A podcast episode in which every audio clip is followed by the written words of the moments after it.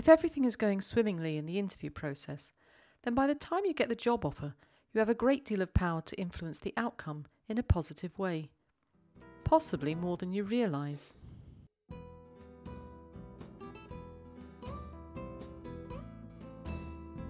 This is Patricia McGuire welcoming you to the Career Ace podcast, where myself and my contacts offer you tips and advice on your career, whatever stage you're at. Hello, and welcome to episode 57 of the Career Ace podcast, and thanks for listening. Before we get going, just a quick thank you to Purple Select Consultants, our sister recruitment agency, who sponsor this podcast. It's their way of giving a little bit back to their community. So, today I would like to get you thinking about power in the negotiation process. When I talk about power in the negotiation proceedings, what do I mean? Well, what I'm really talking about is the amount of influence you have to control the direction and the outcome of the interaction between yourself and your potential employer at the time the job offer is made. It's a finely balanced thing, determined by many factors. So let's just have a quick run through of some of the factors to clarify what I'm talking about and give you something to think about before you set out to negotiate. Let's look at economic factors first. If times are bad globally or locally, then it's quite possible that your bargaining power will be reduced. The employment market may be flooded under such circumstances, and the laws of supply and demand would suggest that wages and benefits may be under some downward pressure. Naturally, should the opposite situation exist, then your bargaining power is increased. Now let's think about factors which specifically affect the company or the industry you want to work for. What am I thinking of here? Well, Things like profitability, cash flow, government regulations, and whether the industry or the company for that matter is a rising star or a dying breed. If the company is facing problems, then it's more likely than not that you and others will not want to work for them. However, if you've been through the recruitment process and the company was honest and acknowledged the problems and was talking to you about solutions, you might think that these problems can be fixed and decide you want to work for them. If this is the case, you may not have too much competition, and therefore you've probably got significant power in the negotiations. Then there are factors which affect the actual job, like urgency. How urgent is the filling of this position? The more crucial the role is, obviously, the more bargaining power you have. Imagine, if you will, that you're potentially going to work on a project which will lose its funding if part of it is not delivered by a set date. You know that they're about to lose the critical member of staff who can achieve this. And you are the replacement, which gives you wonderful bargaining power. Does the hiring manager actually have the budget to fill this position? You'd be surprised how many times things come to a sticky end because the hiring manager has not dotted the I's and crossed the T's. In cases like this, it is possible that the hiring manager has had to really fight to put your offer on the table, and as a consequence, probably doesn't have too much room for manoeuvre when discussing your salary package. What does that mean for you? Probably you don't have too much wiggle room either, but test it anyway.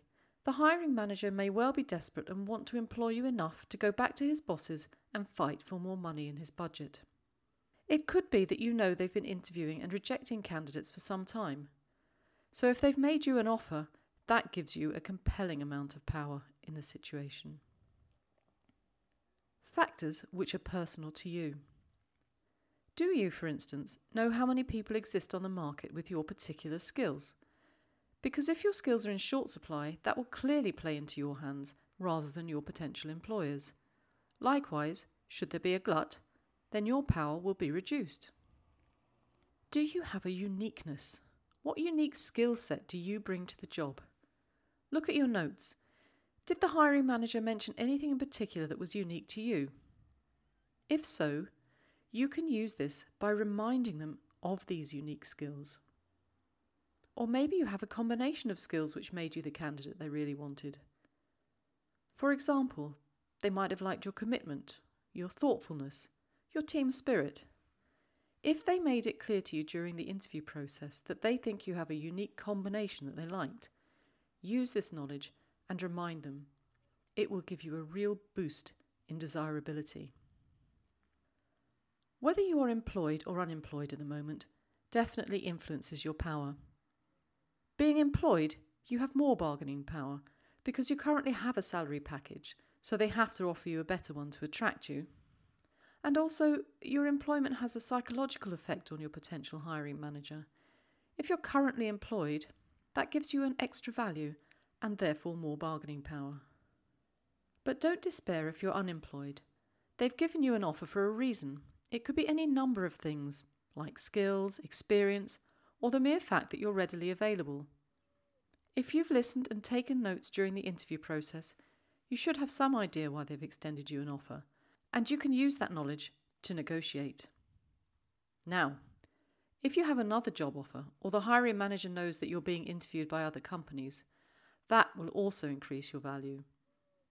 It increases your self confidence and your self esteem, which obviously helps. So, just because you're reaching final stages with one company does not mean you should stop interviewing with others. Next, your experience, which can affect the outcome of negotiations in any number of ways. You could be in a situation where your experience is a positive thing. You're going for the next step in your career, it suits the plan of the hiring manager, and you're a good team fit. This is a brilliant position to be in, a strong negotiating position. There are, however, other scenarios. You could find yourself in the situation where potentially you're overqualified or to have too much experience. They see a value in this and want to employ you, but maybe this is a questionable issue for them. Likewise, you may not have quite enough experience and yet they want to employ you. In both these instances, I would suggest you go back to your notes, remind yourself why the hiring manager regarded you so positively, so you are ready to remind them of that in the negotiations. You'll regain control and strength in the process. Have you timed the negotiation right? The discussions you've been having throughout the interview process all lead up to the offer stage.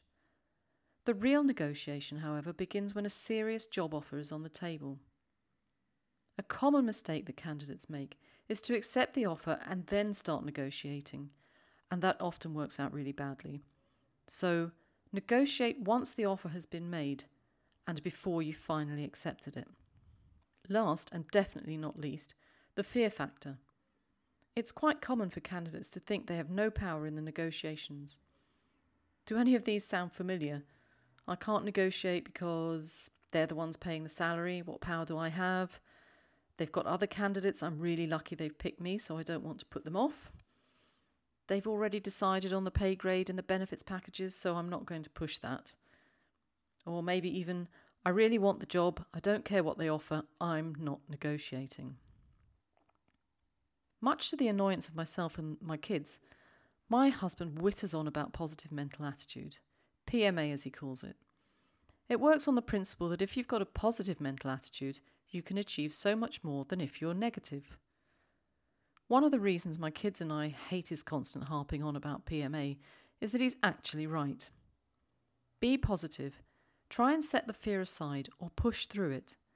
There's an offer on the table, it's there for a reason. You have value to this company. In closing today, I would just like to reiterate that even if things suggest that you don't have the greatest bargaining power in the world, I think you should try and negotiate. If they've chosen to make an offer to you, then you should test the water and see if you can get more than they've offered. Once the offer is on the table, you know they want you, you have value, and that equals strength and power. However, your senses have to be alert to the changes that occur during the negotiation phase, which will affect your power. You have that power until you don't. Next time, we're going to examine the power shift to look at signs and signals that the power balance is changing. Thanks for listening today Remember, you can find a free cheat sheet for this episode on the resources page at thecareerace.com. I'm looking forward to welcoming you back soon for episode 58. Till next time, bye. To download more episodes of The Career Ace, please go to our website, that's thecareerace.com, or subscribe on iTunes or SoundCloud. If you think the podcast has given you some useful guidance and information, then it would be really kind of you to leave us a review. It will help us to move up the rankings and, of course, help other people to find us. If you'd like individual consultations with me, to take part in webinars, receive our newsletter, or obtain information about our publications, then go to the Career Ace website and subscribe to our mailing list. You can find everything you need at thecareerace.com, accelerating your career.